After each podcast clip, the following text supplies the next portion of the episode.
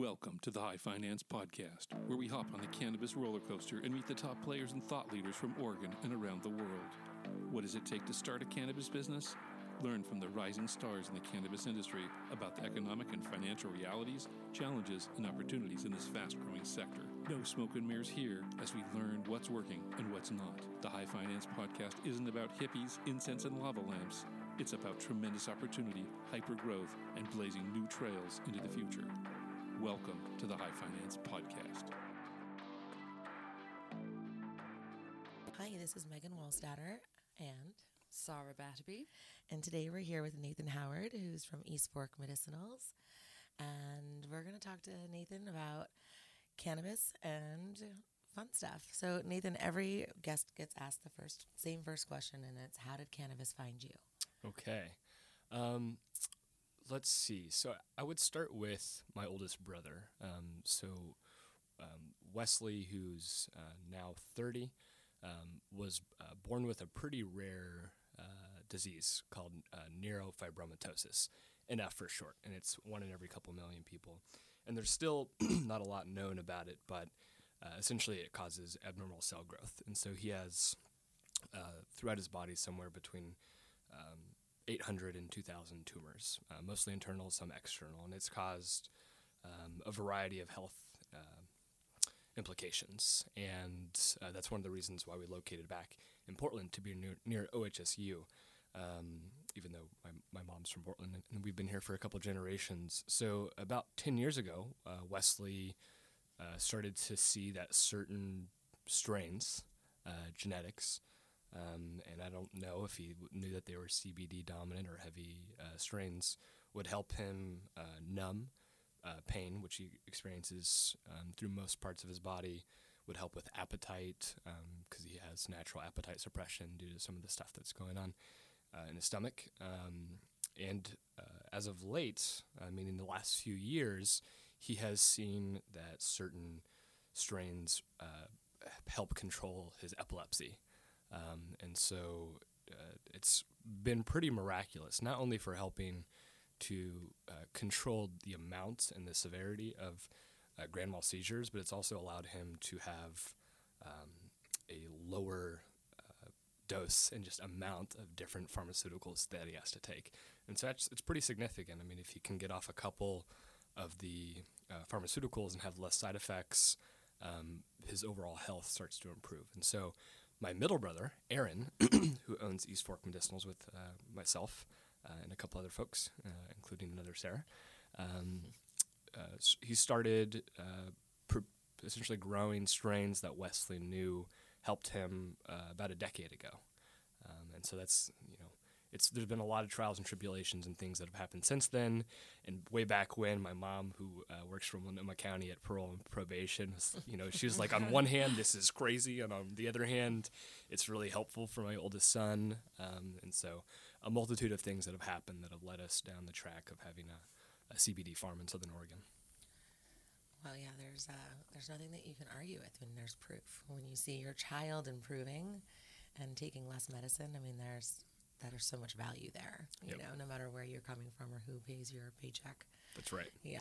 And it's been gratifying as the science is catching up, um, and mm-hmm. you know, it's not just that Wes wants to get stoned; it's genuinely helping him, and people are seeing it across the country and world. Yeah, I think that you know, with high finance being the the subject of the podcast, it's really good to know that that's where a lot of the industry is coming from, from those stories and just this growing awareness and knowledge that we have something in our hands that can be so powerful. Um, and in a way, there's a lot of people who are, you know, passionate, you know, whether it's activists or, you know, people who care about improving people's health, who are kind of going to have to become business people if we're going to start formalizing this and, and getting it out there more broadly. I think that's really the kind of bridge that we're all looking at figuring out how to cross and why this topic is so relevant right now. That's right. Yeah, and and I, you know, when, when thinking about this podcast and talking with you all, I was thinking that that is exactly the growing pains we've been struggling with is how to turn it into a business. And at first, I figured, uh, you know, I would have nothing really to offer, but then I realized I can offer the position of someone who is in over in over their head and trying to figure out how to make it all work in terms of a business. Yeah. Well, you know, in my experience, the number one criteria for a, success, a successful business is a very passionate founder. So I think you've got that on lock. Definitely. Um, so tell us a little bit about the farm down in Southern Oregon. Uh, so Or a lot. yeah, I'll, t- I'll tell you a fair amount. Um, I feel like my first answer was a little long, so I'll, I'll be short and sweet. Um, so the East Fork Ranch is in the small town of Takilma, uh, which is in southwestern Oregon, in Josephine County, um, and it's about 10 acres, and it's tucked between uh, the Siskiyou Mountain Range and the East Fork of the Illinois River. Uh, hence the name East Fork Ranch and East Fork Medicinal. Um, we uh, have a, a small pack of llamas, uh, all wonderful uh, ladies that are all, uh, all over 20 years old. Um, and one of the conditions when we acquired the property back in the day was that we take care of the llamas in good health until they die a natural death was the language. And so it's been kind of part of the whole uh, endeavor. And if you look at some of our materials, you'll see a little llama on there, which is sketched after Karina Karina, who's now 23. Um, and we are uh, preparing to uh, produce uh, through the recreational uh, market this upcoming season. And so we're waiting to get final approval from the OLCC uh, for a tier two license. And it's pretty wild right now. I mean, I, I got back uh, last night from the ranch and we'd spent uh, all week, and I wanted to get my hands dirty and be on the ground with the team. And we spent all week trenching and um, you know putting in a lot of time to make sure all of uh, the genetics and uh, you know uh, plants are healthy, which are in the ground right now. Um, but we're you know installing cameras, which is bizarre, and having to make sure our vault is large enough to carry us through the next few seasons, and at some point we might have to rebuild it. Um, but it's you know it's whether people are entering into the recreational market or they're in OMMP, it feels right now with all of the changes, um, which a lot of them are necessary. Some I feel like are not. Uh, it's just a lot for everybody, and so that's the the state of the farm right now is still beautiful, um, and it's a really great place uh, I think to grow can- cannabis. But the farm right now it kind of looks like uh, it was uh in the middle of a war zone. Frenetic. Yes, Yeah, yes. frenetic. Well, it's It's just kind of- progress, I guess. well, yeah. I mean, that's the cannabis roller coaster. You know, it's just it's I like that. I mean, I feel like everybody. We all Yeah, see each other. We're like, such how you big doing? And we're all like, Oh my God. great. it's a hurricane. This portion of our show is brought to you by Satchel, a boutique cannabis dispensary proudly located in the Arbor Lodge neighborhood of North Portland. Satchel strives to create a professional, clean, and comfortable atmosphere for its medical and recreational customers.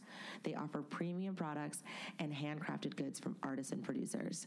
Whether you're new to cannabis or a seasoned customer, their knowledgeable budtenders will help you select the right strains and products for your individual preferences and needs. To find out more about Satchel Dispensary and to discover their discounts and deals, find them on leafly.com or visit their website at satchelpdx.com. What's in your satchel? That's so interesting, you know, coming from. Um, so I, I have an interesting uh, thought, you know, talking about the kind of changes that we're dealing with and how these things that really are beyond our control can make these huge differences in our businesses. You know, there was a rumor circulating yesterday about the DEA and a rescheduling date, August 1st, to uh, Schedule 2. And I think that was, by the end of the day, somewhat debunked directly by the DEA, who said they're they haven't fixed on a schedule and they haven't got a specific date, but they're in the midst of the conversation. So if you if there was something like that and the DEA, you know, legalized medical cannabis nationwide, would you still pursue that that transition to recreational, or do you think it would be more interesting to stay in the medical space? That's a good question. Um, you know, I t- we, I'd have to talk with Aaron, my brother, uh, business partner, best friend, uh, and Sarah and the rest of the team. Um, but my opinion is that we would move, we'd still move forward with recreational production. I mean, everything we're growing right now is, uh, uh, you know, CBD genetics, and uh, essentially the way we look at it is the more uh, medicine we produce, um, you know, the the more we're fulfilling our mission, uh, the more successful we are, the more we're going to be giving back to, Takilma, Josephine County, and the area of Cave Junction. and we've yet to finalize this, but we'd like to do something like you know seven percent back to the community, and have a RFP and help some of the community projects that are um, you know struggling to get off the ground in the area because of funding. Josephine County is one of the poorest counties in the state and the country, um, and you know if, if we can, if the cannabis industry can help lift that up, and if East Fork can help li- lift that up, um, that will feel really meaningful. And I think recreation caters to that more. Yeah, that, yeah, absolutely. Yeah, it sounded like from that article, which has now been debunked, it was kind of describing more like Connecticut system. You know, it was like like that. was- Like Matt and I were talking about it. My husband were mm-hmm. like, "What would like what is this?" Like, we're nothing changes for us. Like we're still doing everything that we do right now, and it would just kind of create that pharmacy system. Yeah. But that doesn't even. So are they going to be? yeah. You know, what does that even look like? Well, So everyone, like, I mean, yeah. yeah, everyone immediately gets on the phone and calls like the three people that they know who know more about it than they do, and then we all speculate wildly about what's going to happen next, and that's you know, that's what it's felt like uh, running a business, and I mean to have that level of uncertainty in an industry where we still need to do the traditional things like raise money, manage money, um, deal with timeframes between A and B. You're a cultivator. I mean, you know that when that license drops, then you get to scale to a viable uh, size to cover your costs because it's expensive to do those build outs. doubt. Um, how are you navigating all of that? Um, tr- just trying to stay, uh, I guess, optimistic um, because it is, you know, t- taking on the amount of debt it takes to do a build out and to um, move to a recreational production under OLCC's guidelines uh, is intense, and especially if you don't come from the world of uh, you know the private sector. I've only worked in nonprofits or in political campaigns and in the legislature, uh, and so while the budgets are big, hundred thousand dollars, you know, which is just you know from potentially one investor, still feels like a lot.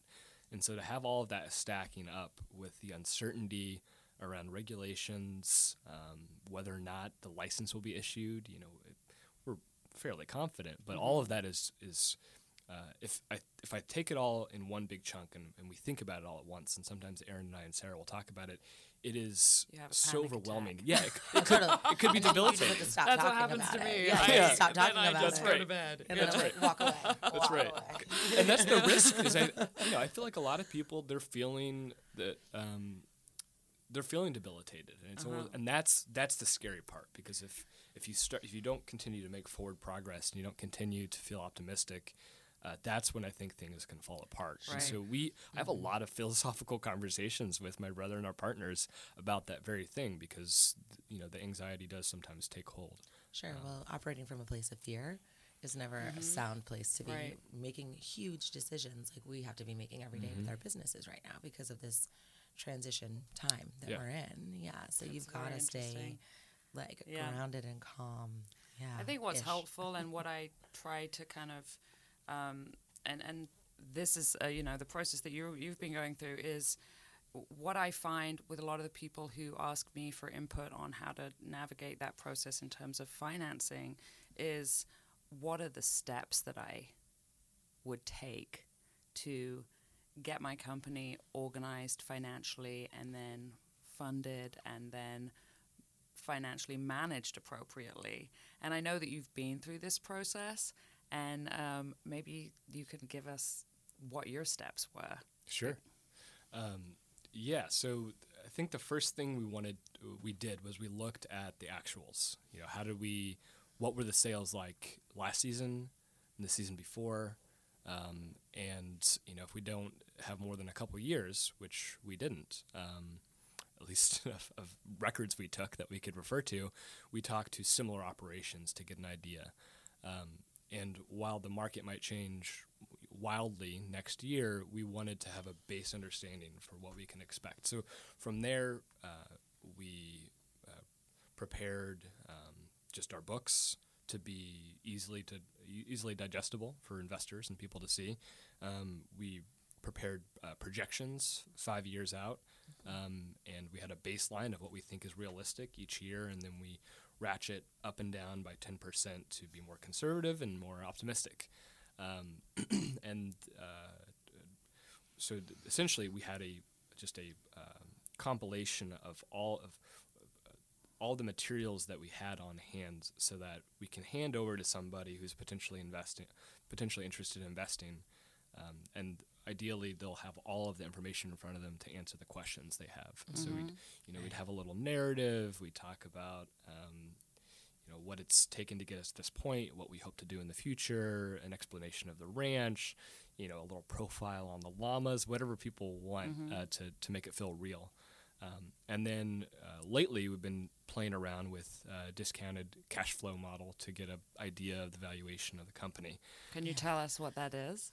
Uh, what we landed at? Well, no, but what what does that mean Oh, um, well, as a valuation methodology? Sure. Uh, we essentially look at uh, future projected future sales um, and uh, what we might gross over the next. So we did ten years out, and so what we might gross over the next ten years, and uh, include interest, and um, you put it all together. And you get a rough idea of what your company's valued at, and you might, you know, I think I should be asking you a better, a better explanation for it. Uh, yeah, it's that's- just one valuation model, and it's great that you used that one, and it's the same one that I used. Um, and there are some variables, and it's a very simple process of looking down the road at future earnings, future revenue, and then you just kind of add it all up, and then you apply a discount to account for the fact that present value, the, the present value of money is greater than the future mm-hmm. value of money. Um, and also you apply a discount for the risk. So a high mm-hmm. risk company, mm-hmm. you would imagine discounting at a rate of say 25%. And I found playing with a lot of valuation models that that was a really effective way to value cannabis because we actually get to revenue quite quickly in a lot of our business models, or we're already in revenue Right. and you can garner a relatively um, strong valuation that's actually still a rel- it's still a conservative valuation in terms of the way economics in general looks at ways to value things. So it's great that you use that that methodology, and it's it's one thing I tell a lot of people to do is. And the cool thing about that valuation is there's these great little calculators online that you can just That's Google discounted cash flow valuation, and you'll find a little calculator, Yeah. and you can just do it sitting there in front of your computer, which is pretty cool. Not to have to, you know, hire some finance geek to help you with that. Totally, it was pretty intuitive. The Yeah. the thing that uh, is still undetermined is uh, you know how much do we, uh, how do we calculate the risk? Mm-hmm. So do we just cut it in half because there's so much risk involved? Well, Or? everybody has different risk Yeah, tolerances Sure. too. kind That's the other thing too. Is it like Yeah. I've, I've definitely learned that in my company. I'm like, what do you mean? Oh, oh, okay. I guess I have a higher risk tolerance right now. you Yeah, me too. Like, yeah, totally. And, and, it's and hard for cannabis us people to do feel you know? risk because if we did, we wouldn't be in this business. Right, we wouldn't be here in Exactly. this room. Yeah, Yeah. yeah, Well, yeah. th- there was a there were some What remarks. risk? that- what? You sh- I should worry about that? um, that's interesting you say that. There was a um, some remarks that Steve Jobs gave a few years ago, and he said that one of the most crucial aspects of starting a small business or small endeavor, whatever it might be, is to have enough passion to outweigh uh, the risks you feel. well, that's Um, it. and that's and so we must have a lot of passion because we just don't yeah, see the risk. or enough fear. Well, that's it. Well, risk is. I mean, when you're focused on Adrenaline, risk, just you're thinking about really. fear, right? That's like fear based too. So it is. Yeah. It's about that optimism. Same and, thing, yeah. So how did you how did you meet investors? I I get asked that question all the time. So what we've been trying to do, it's it's easy just to go to your friends. Um, and it's also easy, I think, for uh, a company um, that has uh, a guy taking on that charge, taking on the lead of trying to find investors, going to his other guy friends. Um, and so we've been having conversations about one, how to find investors that aren't just friends, people who can provide unique insight and value uh, that we really would otherwise not have. And if it's just my friends, a lot of them know the same things that I know, um, or my partner's friends. Um, And so we've been, you know, there have been people who've come to us who I know really well, uh, interested in investing, and I've been c- considering some of those options, and we've taken on somebody.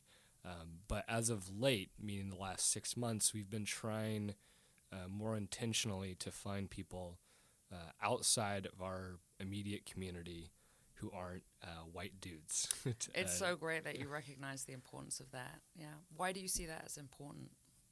Um, well, one, uh, you know, the, this opportunity in the in the cannabis industry, um, or the, the opportunities are are just massive, and one of the big ones I I see is the accumulation of new wealth. Uh, um, and it's you know that's one of the exciting as- really exciting aspects for rural Southern Oregon as well. Um, but if we're if we have an opportunity to create new wealth, new opportunity, um, and as a business, we are generating all of that new wealth and opportunity uh, for dudes, in particular white dudes. You know, theoretically the most privileged people on the face of the earth. Um, So I hear. that doesn't. So, so I hear. Yeah, I've never experienced that. Um, uh, it doesn't feel good, and it's not really within our mission. It's it's not part of um, you know what I feel like is uh, has guided me in the past. It's definitely not part of what my brother wants, and it's not what uh, Sarah wants. Um, Yeah. So, in, aside from the philosophy, it also is good business, and Yeah. I. Uh, either I saw or read your remarks, um, Sarah, uh, recently, talking about um, the actual data behind having a more diverse company, diverse leadership, um, leading to a better business, higher earnings, um, more, you know, you- you're what you're more well positioned to succeed if it's if it, you know everyone doesn't have the same Yeah. opinion and same experiences. Sure. Diversification. Do you think, you know, I really liked earlier when you were talking about how you want to figure out a way to give back. You know, you had mentioned 7% or something of your revenue. Do you feel like that has been attractive to your investors, having that kind of stewardship over your community? Yeah, I think so. I you know I think that that is a, a manifestation of uh, what what we've been trying to do all along, and so there's um, you know there's a few things like that, and hopefully we'll continue to to to have um, things like that that are appealing to people. We want to uh, uh, you know always be organic. We, we we would like to have the least imp- negative impact possible on um, the environment around our farm and around Takilma. We want to have the least potential negative impact on the community um, and have some you know social standards in terms of not inundating this small community with dump trucks or whatever it might be. Um, and we also then down the line, should everything work out, want to give back financially. And I think that that, that is attractive to people because um, you know it's not only uh, environmental sustainability or social sustainability, meaning good relationships, but people see those things as also um, uh, you know the leadership of the company uh, valuing sustainability in general, uh, and so they see that also as potential uh, focus on financial stability. So if we're focusing on um, you know these aspects, chances are we're also really prioritizing being able to do this in the long term and not um, you know just being a business that operates for a couple of years. And so I think you know people like those values, and Oregon is a spectacular place in terms of you know embodying those values, maybe at a higher uh, rate than other states, parts of the country. Um, but it also, I think, people see it as you know these people value all aspects of sustainability, and maybe that means financial sustainability. So that's Yeah. a good investment for me. Shango is the new name for cannabis in America, and we're pleased to welcome them as a high finance sponsor. Shango is one of the top cannabis cultivators, processors, and sellers in Oregon. They are constantly growing the brand's retail market footprint and wholesale network of independent dispensaries, and they are poised to launch operations in new state markets across the country. Shango is recognized by the nationwide media as an expert cannabis authority. Their products, customer service, and retail shopping experience are setting the standards for the cannabis industry. And they are committed to customer education, child safety, and the responsible use of all cannabis products. Visit goshango.com and find out why Shango is ready to become a major force in the cannabis industry and America's first and finest cannabis brand.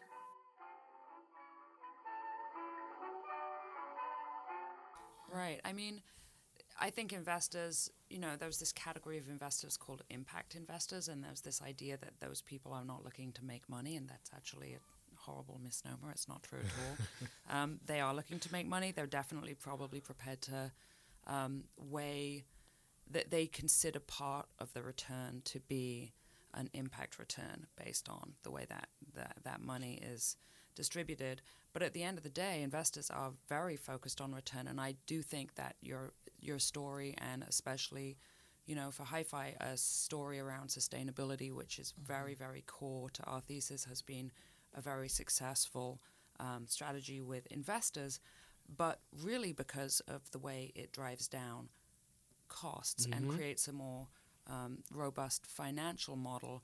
And so investors are looking um, at a business and they're looking at, at a team and they're looking at a structure and they're thinking about returns. In your company, what do you think made your company so attractive and investable from the business side of things? Uh, I definitely think that was part of it. I mean, we have um, several things we can point to as being lower cost than maybe your average grow operation or farm, in part because it also happens to be more environmentally sustainable. Um, Not shipping in as much soil, focusing on building the native soil, um, you know, not spending money on expensive fertilizers or whatever. And then the long term projections of uh, being fully off the grid, which we intend to be in terms of um, energy, uh, is also attractive because that saves money over the long term. Um, I would say that a lot of people also see, um, you know, sun-grown cultivation as not just potentially more environmentally friendly, um, but also a more lucrative uh, business down the line in terms of uh, overhead. So, you know, we, at some point, we may move everything into greenhouse, and right now it's a mix of outdoor and greenhouse. Um, but you know, indoor production requires a large facility, the energy that comes with it, um, and you know, just having uh, all of the maintenance of the structure. Uh, you know that has costs associated with it. And while you can produce potentially more frequently year round, um, if you're growing a full acre outside and you can do that a couple times a year, I think investors see that as potentially having uh, higher profit. Yeah. Um, and we've you know we need to see that in, in, our, in our actuals, but that's something that we're we're thinking might happen, and I think investors see that. Yeah. And I mean, 74% is the statistic of um, 74% of angel investment decisions are made on a gut feel basis, which, interestingly enough, I just, I always hated that statistic because I'm a really big fan of data information. and what I experienced was I, my investors wanted to know that all of that work had been done and all of that stuff was there. But I don't know how deeply they mm. looked into it once they were comfortable that that competence was there. I think they made a gut decision mm. that was based on something else. So, what do you think the gut decision that they, wh- what do you think it is that they were tapping into with you guys that made them be like, yeah, these these guys are, I'm gonna pick these guys. That's a really good question. Um, so I'll, I'll begin by saying we've only taken on um, uh, three investors, you know, and so it's not a lot. Um, and we're, you know, we're raising capital and we've taken out a couple loans, but we're also still uh, shoestringing it a bit. Um, And so it's it's not like we're, you know, raising millions of dollars. Um, but it's it, it is really a, a funny you mention it as well because I recently sat down with a potential investor who wanted to put in um, you know cash and also uh, sweat equity uh, because they live down in Southern Oregon. And at some point they st- they they quit looking at the projections model and uh, the pro forma and I really don't think that they made it all the way through and they had already made a decision Absolutely. um, and you know, on one hand, I'm like, oh, I put so much work into that thing. I Uh, know. but on the other hand, I was like, okay, well, so it, you know, they saw what they needed to see, and I think that they're they're making a decision based on things that weren't in my prepared documents. Absolutely. And I think that if you know, going back to um, having the passion to outweigh the risk that someone feels, and the passion to to not give up when things get really tough, where there's a lot of doubt, uh, is also helpful in terms of bringing people along. So if you know they see that confidence, I think that give creates buy-in and makes them um, more optimistic that it will succeed. And so I think when we're going over those materials, and I'm just super stoked with Yeah. the rest of the team, um, it you know it's it's it's they see it as confidence, and it makes them more likely to to have that gut feeling and be like, okay, let's do it. Tell us a little bit about your experience just being in Takilma and how did you f- choose Takilma? Because it's a great place. it is remarkable. Um, so uh, we, our family, the Howards, we grew up in East Portland, and um, uh, so I'll, go, I'll start from the beginning, I guess. Uh, so we, um, multiple generations that we've been farmers or we've done uh, logging. That's what my grand, uh, grandpa used to do in southern, uh, the South Coast in Coos Bay. Um, and uh, the current generation of Howards, um, school was never really for us. Um, and I ended up graduating high school and going to college, and as the uh, first one of my family to, to um, go to college. And my other brothers eventually got their GED, but high school is not their thing, so they dropped out and um, did other sometimes cool things. And Aaron, in particular, uh, loved growing things and he loved farming. Um, and so, uh, in the early 2000s, he worked on um, community gardens across the city of Portland and helped uh, neighborhoods connect their community gardens with farmers markets. And it's now grown into some big farmers markets, like the Montavilla Farmer Market, Farmers Market. And um, so it really go- comes back to it goes down or it comes to Aaron uh, and his desire to grow things and eventually grow strains uh, or genetics that my oldest brother uh, found helpful. And about t- 11 years ago, Aaron, with a friend, visited Takilma. Um, uh, his friend Cedar told him that there were these, you know, incredibly beautiful, large cannabis gardens, and there was a lot of potential jobs associated with it, whether it was growing or trimming. Um, and Aaron was part of that industry for a couple years and said, okay, I'm going to live down in, in Southwest Oregon in Takilma and make this my home. And he lived in a, a teepee for a bit and then in a yurt for a bit. Um, and over the last decade has really put in roots and um, is now raising uh, Olivia, my little baby niece, uh, who's delightful, with his partner Jennifer. And um, so it was, you know, visiting Aaron that made me fall in love with the community. Um, and it's just such a great uh, climate and social climate for sun grown cannabis. How far away is it? Because I'm going to come visit. Oh, I would gorgeous. love to have you to all go. down. Yeah. Um, Especially go to the river. The yeah. llama. Oh, the, uh, the Llamas River, it's, The it really is the river, everything. when you're not digging trenches, it's really fantastic. Um, so Aaron just called right before this recording and said, "Can you please come down tonight, if, if possible?" And I got back last night, um, and I promise I don't drive that often. Um, but you know, I was thinking, okay, it's going to take me six hours to get down there. That's so a long way. what time do I leave tonight before I, you know, it's dangerous for me to drive because I'm Right, tired. Falling asleep at the wheel. Uh, like, So that's kind of a difficulty having the farm so far away. Yeah. Um, you know, there is I five, but from I five to Takilma, it's another hour plus, um, and it's pretty rural road. Um, and one of the considerations that you know we have to um, make is uh, essentially how often we're going to drive. So Josephine County has almost no public safety. They have, I think, five police officer, officers right now for the entire county. yeah, I think that sounds Um, about right. They Yeah, don't. They, wild. they the last few Sure, public heard on the levies. Radio. Yeah, I mean, it's been. It's just. It's. It's nuts and it's not sustainable. And so as a result, there's a lot of reckless driving. Um, Yeah. There's a lot of drunk driving, um, and there's you know driving on some of those roads uh, after a certain time is genuinely dangerous. Dangerous. Yeah. So Yeah. um, that's another consideration is what time I leave and what the the, the roads will be like. Right. Not even just yourself behind the wheel, but everybody else. That's right. Yeah, Yeah. yeah. Do you feel like having the farm? I mean, it's a, it's a picturesque farm. You know, it's quintessential, right? You go out, you see the plants. Investors can get their head like head wrapped around it. But Yeah. has the distance or any of that been a deterrent in any way, or do you feel like people are more attracted to it?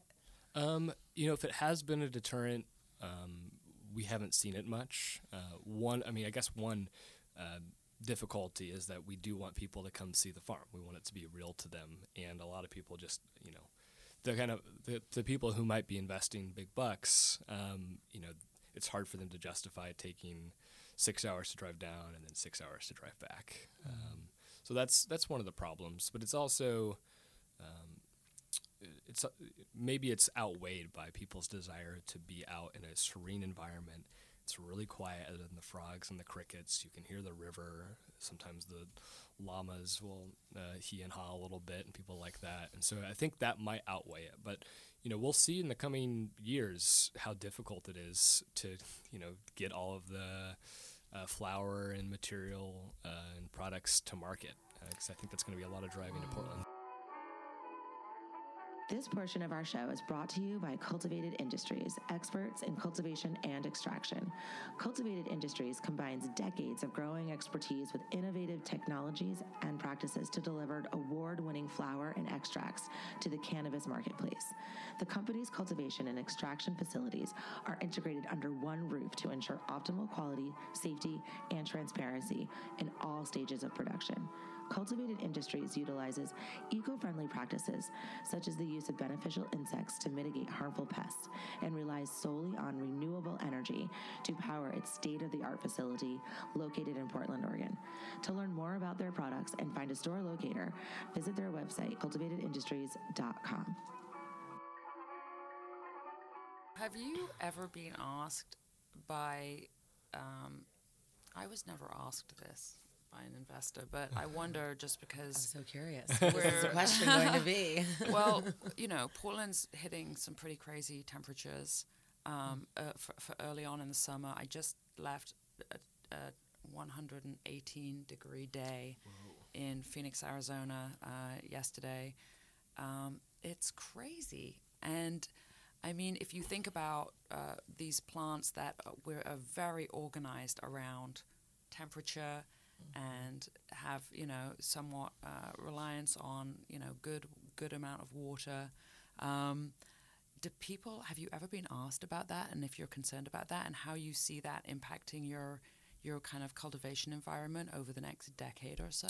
Yeah, that is a fantastic question. One person has asked that, but not um, as deeply as or articulately as you just did. And essentially, what impact is climate change going to have on Southern Oregon and this, you know, incredible outdoor uh, community of growers? Uh, and the question is, we don't really know. Wow, Um, yeah. we, we are well positioned um, to always have access to water. Um, our water rights were issued in the late 1800s. I think it's the oldest actually in the Illinois Valley. Um, Oh, which- congratulations. yeah, thank you. It's pretty wild. Well, we didn't know that until uh, a bit on it, or a bit uh, further along into looking at the property a while back. Um, but we have uh, a pretty good watershed, quite a few streams that operate from or that come from uh, snowpack. So water is we should be okay, but who knows? Um, but we're the projections show over the next five years we'll be fine. Ten years probably okay. Um, in terms of the increasing uh, hot summers um, and also increasing forest fires. And you know, w- one of the dangerous things down in, in Southern Oregon with outdoor cultivation with no greenhouses um, is that during the summer months when there are weeks of smoky skies, particulates of trees and whatever are landing on the flower, um, and they can get inside, you know, uh, and cause serious problems. So, the the heat and the smoke are real concerns, and so you know, it would be a bummer to eventually move everything uh, underneath the roof into greenhouses. Greenhouses. Yeah. Um, but that is an option, and you know, then we would have to provide cooling. Yeah, well, yeah, absolutely. But the risk, when you think about it, of uh, you know a catastrophic loss. Yep. Those are the things that you think about as a family. I think families have been, you know, prepared to take a hit, maybe one year out of five, say, or one year out of ten. They they can handle a hit, but it's a little bit different once you start looking at risk for investors and talking about catastrophic catastrophic failure. It's ju- and you have employees and you have all of this stuff. Absolutely. It's a tough one. Yeah. So at some point, we may th- this conversation I think is going to become more real. Um, you know, I don't see the climate in the next few years, uh, really next decade, becoming unfavorable. But I do think that certain genetics might start to become favorable because of the hotter temperatures. Sure. because they're- Um, So we we could you know uh, things could um, match up with uh, climate change. um, and hopefully we can do something real about that That's soon. true. Different different cannabis. Our island sweet skunk loves the heat. Oh yeah. But Yeah.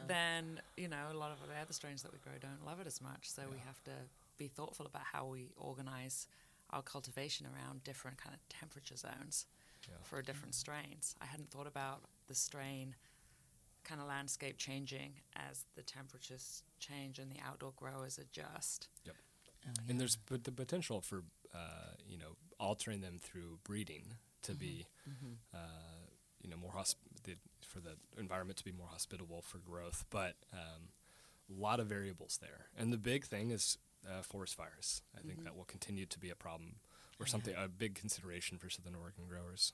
Definitely, we've had people bring in um, product to the shop where you can smell. You can smell You can smell Oh, the fire. yeah? yeah, it was smoky. I'm like, it looks great, but I can't. All I smell is smoke. You're like one out of ten customers will like that smoky. I smell. know, maybe, yeah, totally. But it is. It's. It's. I mean, it's legitimate. I mean, I think I last summer, you know, everyone was prepared for this. Ep- like at this time, was like, oh, we're gonna have this epic summer, and then there was a bunch of forest fires and russet mites, and there's things that, you know, Oh, I definitely. hate russet mites. I hate them too. I think that is universal at this point. The hate is real, um, but um, or the dislike, but you know, you just don't. It's it's hard. Like and indoor or outdoor, there's elements that we can't control. Yep. You know, um, no matter how much we try in our world. So it is going to be climate control is going to be a big one that none of us have any control over. I, Yeah. mean, I like the idea of the of the community and the cannabis industry ra- rallying around a lot of issues, Mm-hmm. and that's one of the really exciting things about I feel like having a business in the industry and the industry in general is there's so much potential uh, to not prioritize social good and environmental uh, uh, stewardship over profit, but at least create more parity uh, and get closer. And there's a lot of industries where there is, you know, they they've never heard the phrase triple bottom line. Right. Um, and so for another thing that the industry and, and growers and whoever uh, operates within cannabis uh, to rally around being climate change is exciting. And I, you know, I- Yeah, and being a leader in that because, th- frankly, many of the entrepreneurs that I work with are hearing this information for the first time. So it's not like they're having to re, they're not having to unlearn and relearn. The, the reason sustainability and diversity are so dynamic and so exciting in the cannabis industry is because when leaders come into the space and say, this is how you do business, you have diversity and these are the reasons why and you have sustainability and these are the reasons why and you can lay out a strong business and strong economic argument for that and you have an audience of people who are just like okay let's go. And and then go out and deploy these tactics and technologies to build their companies. I think that's why we're seeing a much more kind of integrated approach to sustainability and diversity in cannabis than we've seen in any other industry and we've wanted it for so long, and we haven't had any access to it, and that's a huge part of it. And now Right. people are not. I mean, I can't tell you how many energy resource assistants or program Yeah. people are calling us and want to talk to us, and you know, it's definitely that is, those calls are getting more frequent. Um, you know, so it's an interesting, Mm-hmm. an interesting tide to watch. You know, when that happens, it's very exciting. it is. Yeah, it's really and I mean, it's one of the things I get asked a lot to talk about, but I'm not an expert in sustainability. I mean, I just keep pointing the finger to people who really understand Mm-hmm. sustainability because it's actually, um, it's a very, you know, sustainability is like economics. It's it's a very well developed field. Mm-hmm. Yeah. You know, we're in this little piece of it, and we focus a lot on energy, but it's much bigger than that. Yep. Uh, I think that's um, a good thing to know, and maybe I hope you have a few of those free upfront conversations with those consultants because you'll get you get quite an education when you talk to them. It's like, oh my goodness, there's a lot of stuff we could be doing. There's so much, and it's always changing, and that field is developing even faster than maybe cannabis. If something, if we can even say that out loud about anything. um, so we just have a couple minutes left, and I have to switch gears and ask you about your other hat that you wear or you have worn as your deputy campaign manager for TED. Um, Yeah. so. What would I mean? Do you think that Ted is going to be the Canamair for, Port, for Portland? is that what we have on our hands, or um, you know, I do think he will be. Um, so yeah, as you as you noted, I like the switching of gears. Um, I was the uh, deputy manager for State Treasurer Ted Wheeler in his Portland mayoral campaign. Uh, and the primary election was on May 17th. There were 15 people running. Uh, he won uh, more than 50%, which means we don't have to go to a runoff, and we have seven months to plan a transition and dive into things more deeper, like the city's proposed 3% tax Hmm. uh, on top of the state's what currently 25% tax that'll phase down to 17 to as 17. of this morning. Yeah. Oh, is it this morning? It's 17 yeah. now. Well, I Oh, just so- heard it this morning. They must have done it, It go yesterday. no, it goes over to 17 when we're OLCC. Right. So that well, the three percent for the city of Portland will will also happen at that time. So whenever it'll the be a- OLCC stores open, Gotcha. that's when we switch. Right now, I'm still paying 25 percent with through the OHA program. Right. That's right. And so, Yeah, the, so yeah. theoretically, it'll be if this passes, the three percent will be twenty percent. Yeah, it'll still go down to five. Yeah. Mm-hmm. Right. So, so having seven months to look into these things, do community development, Mm-hmm. do policy work um, is exciting. And you know, throughout the campaign, I think uh, Ted was outspoken on um, some of the issues that entrepreneurs, businesses, people in the cannabis industry are facing at disproportionate levels. I mean, I, there is a tendency to look at people and companies in the industry as cash cows and um, to just see them as a revenue generator and a, a you know risk to mitigate. And not only is that unfair to people who are spending their savings um, and you know rallying their families to to try to you know make better lives for themselves, um, it's also bad policy when you're making policy based on fear uh, or decisions based on fear. Uh, you are much more likely to make a bad decision and things that have unintended consequences. And so, um, it was really cool to work for uh, the guy uh, who was, you know, I think is seen as a champion for the industry right now and for people um, operating within it. And I think he'll continue to hold that uh, mantle. And maybe he's not the champion, but he's at least an advocate uh, over the next four to eight years or however long he's mayor. Um, and, you know, we'll we'll be looking at things uh, like um, social consumption, which is you know big, and there are things to be desired there. Uh, we'll be looking at the Clean Indoor Act that you know outlaws the ability for people um, to. Uh, well, I guess one of the big concerns we have is people in housing. Um, Consumption, safe consumption s- s- spaces. safe consumption. Yeah. People need Yeah. a place to consume safely. It's you know, Martinez. Yeah. Go Madeline. yeah, no doubt. no Exactly. doubt. exactly. Exactly. Yeah. So I think he'll be good uh, on it, and you know, I think he'll also, um, you know, he's he's. It's really nice to, or cool to hear him say things like, "There's no reason that the Portland metro area and Oregon should not be." A premier world destination for you know festivals, uh, craft products, um, industry experts. Uh, so I think that over the next few years we can s- start to really create an environment that allows people to thrive and the industry to thrive. Yeah, yeah, and it's definitely it is hot topics all around for sure. Um, so you'll be continuing with Ted when he's in the mayoral office. That's the idea. awesome. Yay. Well, we, Wonderful. Yeah. we're excited to have you be in there as well. I mean, you. he probably wouldn't be as well educated around cannabis if he didn't have someone like you on his team. So Thanks. thank you, um, and thank you for coming today. As always, we could keep talking for another forty-five minutes, but that just kind of flew by on us. um, so thank you for coming out, Nathan. Maybe we'll have to have you on again, cover some more stuff. Thank you for having me. This has been delightful. Yeah, thanks. Thanks, sir. You've been listening to the High Finance Podcast, recorded weekly at the Bigfoot Podcast Studio in the heart of downtown Portland. Please tune in every week through iTunes, Stitcher, SoundCloud, Google Play, Overcast, or the app of your choice. Subscribe, rate us, and please leave us a review on iTunes, and we may well read it on air. Change your thoughts and change your world.